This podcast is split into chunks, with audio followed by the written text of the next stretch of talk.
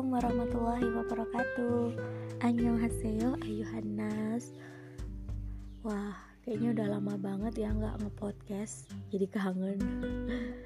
Kayaknya setiap kali ngepodcast tuh ada aja gitu ya uh, Hal yang pengen aku bahas yang relate gitu sama kehidupan kita Kehidupanku gitu kan.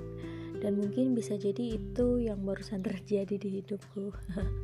Ya ini kan lapak curhat oke kali ini pagi ini ya ini pagi ya aku ngerekamnya um, kita akan bahas tentang satu topik yang itu tuh relate banget sama kita sama remaja sama orang yang mungkin udah uh, quarter crisis life atau orang-orang yang bahkan udah melampaui quarter crisis life yaitu tentang cita-cita, ekspektasi, dan juga realita. Kenapa sih harus bahas hal seperti ini gitu ya kan? Apalagi di masa sekarang yang orang itu tuh kayak dituntut untuk sekreatif mungkin biar bisa bertahan hidup gitu kan. Ya, setiap orang pasti punya mimpi. Itu sebuah hukum alam sih menurutku kecuali orang-orang yang memang nggak punya harapan untuk hidup jadi mereka nggak punya mimpi gitu kan.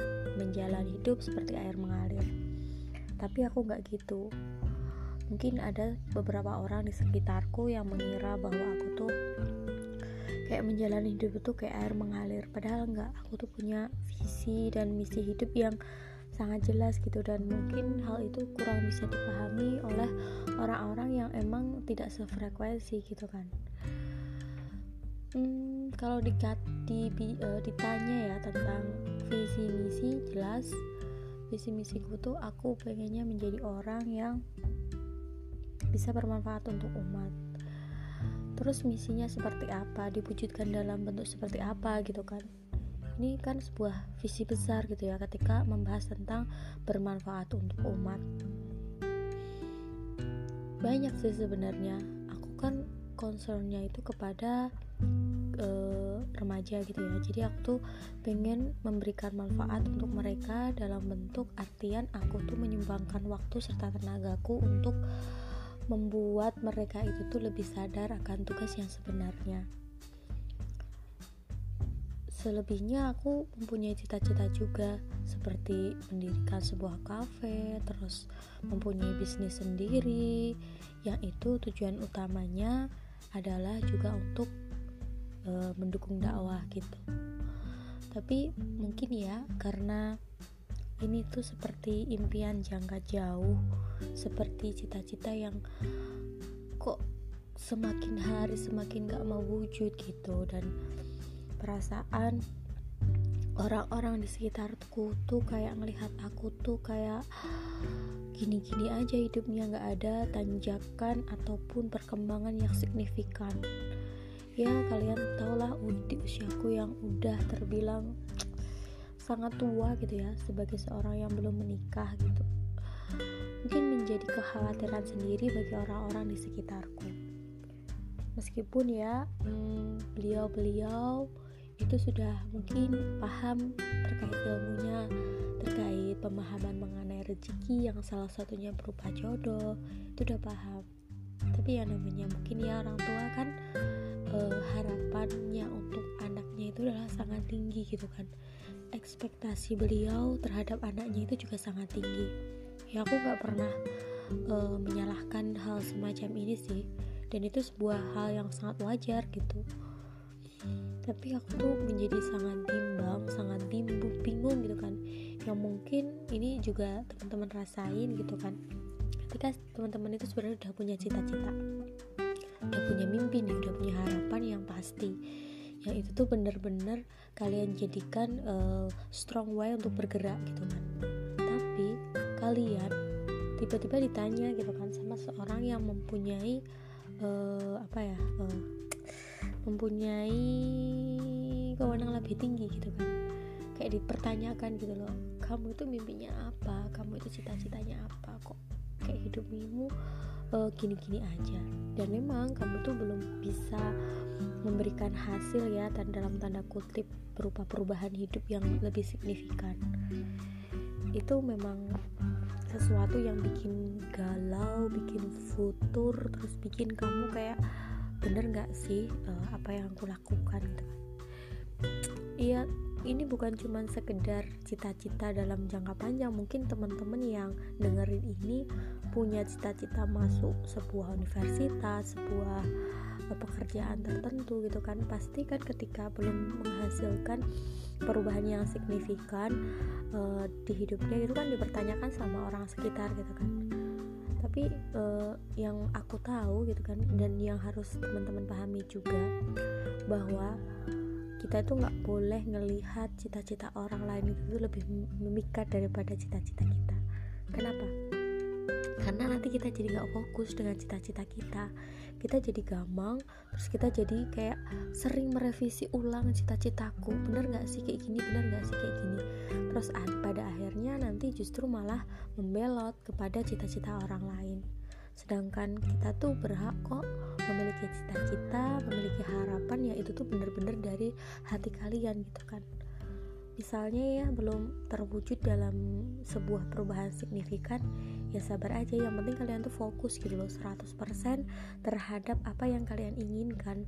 Kalau kalian tidak 100% ya mungkin perubahan itu tuh bakalan lama tapi setidaknya jika kalian 100% meskipun itu perubahannya itu tuh tidak terlalu signifikan tapi kalian menjadi menguat gitu. Karena kalian fokus dengan cita-cita kalian. Kalian tidak memikirkan lagi harus merevisi ulang penyamakan cita-cita kalian dengan ekspektasi orang lain bisa dipahami ya. Jadi di sini tuh tentang bagaimana kita itu tuh giving the best untuk visi misi kita untuk cita-cita kita yang udah kita rencanakan. Memang sulit ketika itu tuh belum menghasilkan hasil yang maksimal gitu kan. Hasil yang bisa dilihat dengan mata gitu lah bisa dilihat di bisa diukur dengan panca indera kayak gitu. Memang itu sebuah sebuah yang sangat ini ya berat mungkin bagi kita sendiri gitu kan apalagi untuk orang-orang yang memiliki kekurangan e, dalam bidang komunikasi seperti aku. Aku tuh kan kalau menjelaskan kepada orang lain itu kadang-kadang kurang kurang ngena gitu kan jadi masih suka baper dan sebagainya. Nah itu tuh yang harus diubah sih tuh. Tapi ketika kalian memandang lagi visi kalian uh, dan itu tuh ini ya uh, visi yang aku maksud dan 100% di sana itu berarti visi kalian cita-cita kalian itu harus tidak melanggar syariat Islam. Ini kunci yang pertamanya. Tidak melanggar syariat Islam dan kalau bisa uh, mendapatkan ridhonya Allah ridhonya orang tua ya ini yang paling sulit sih uh, ketika ini ya mungkin berbeda dengan uh, cita-cita orang tua terus berbeda dengan cita-cita kita gitu kan terjadi clash antara cita-cita orang tua dan cita-cita kita. Dan ini sering terjadi sih.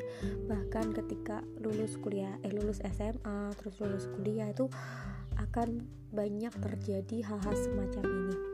Dan ya kalian harus ini lagi uh, bener-bener kayak buktiin gitu loh kalau yang kalian pilih itu adalah sesuatu yang benar yang kalian uh, cita-citakan yang kalian ingin wujudkan itu adalah sesuatu yang benar. Caranya seperti apa? Rayu. Iya memang rayuan ini tuh sangat penting sekali. Bagaimanapun tidak ada orang tua yang membenci anaknya. Ini poin pertama ya dan mereka adalah beliau pasti menginginkan anak-anaknya itu bahagia sukses.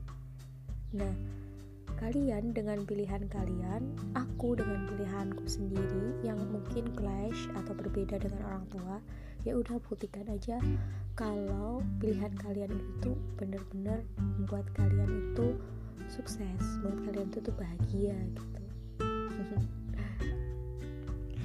yang mungkin ini uh, akan menjadi sangat luar biasa sekali ketika uh, harapan sama impian kalian itu tuh lancar-lancar aja ya gitu.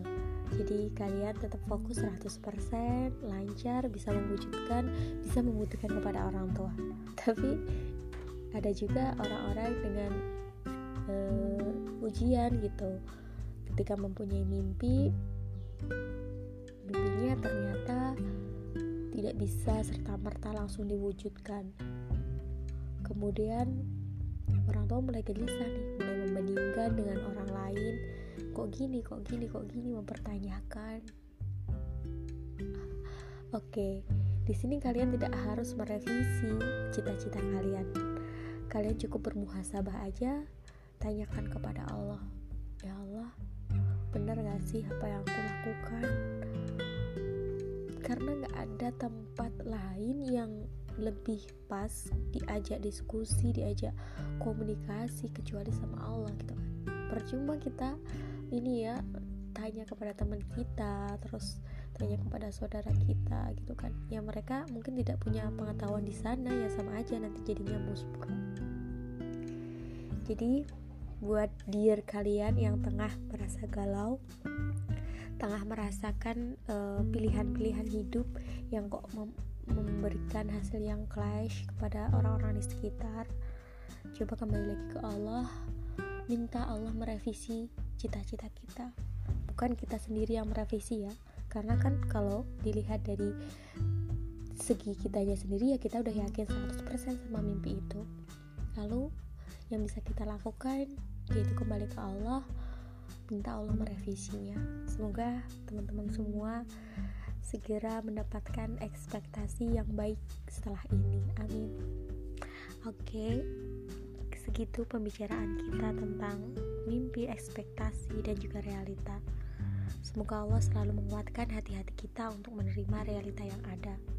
Keep smile and gorgeous. Annyeong. Assalamualaikum warahmatullahi wabarakatuh.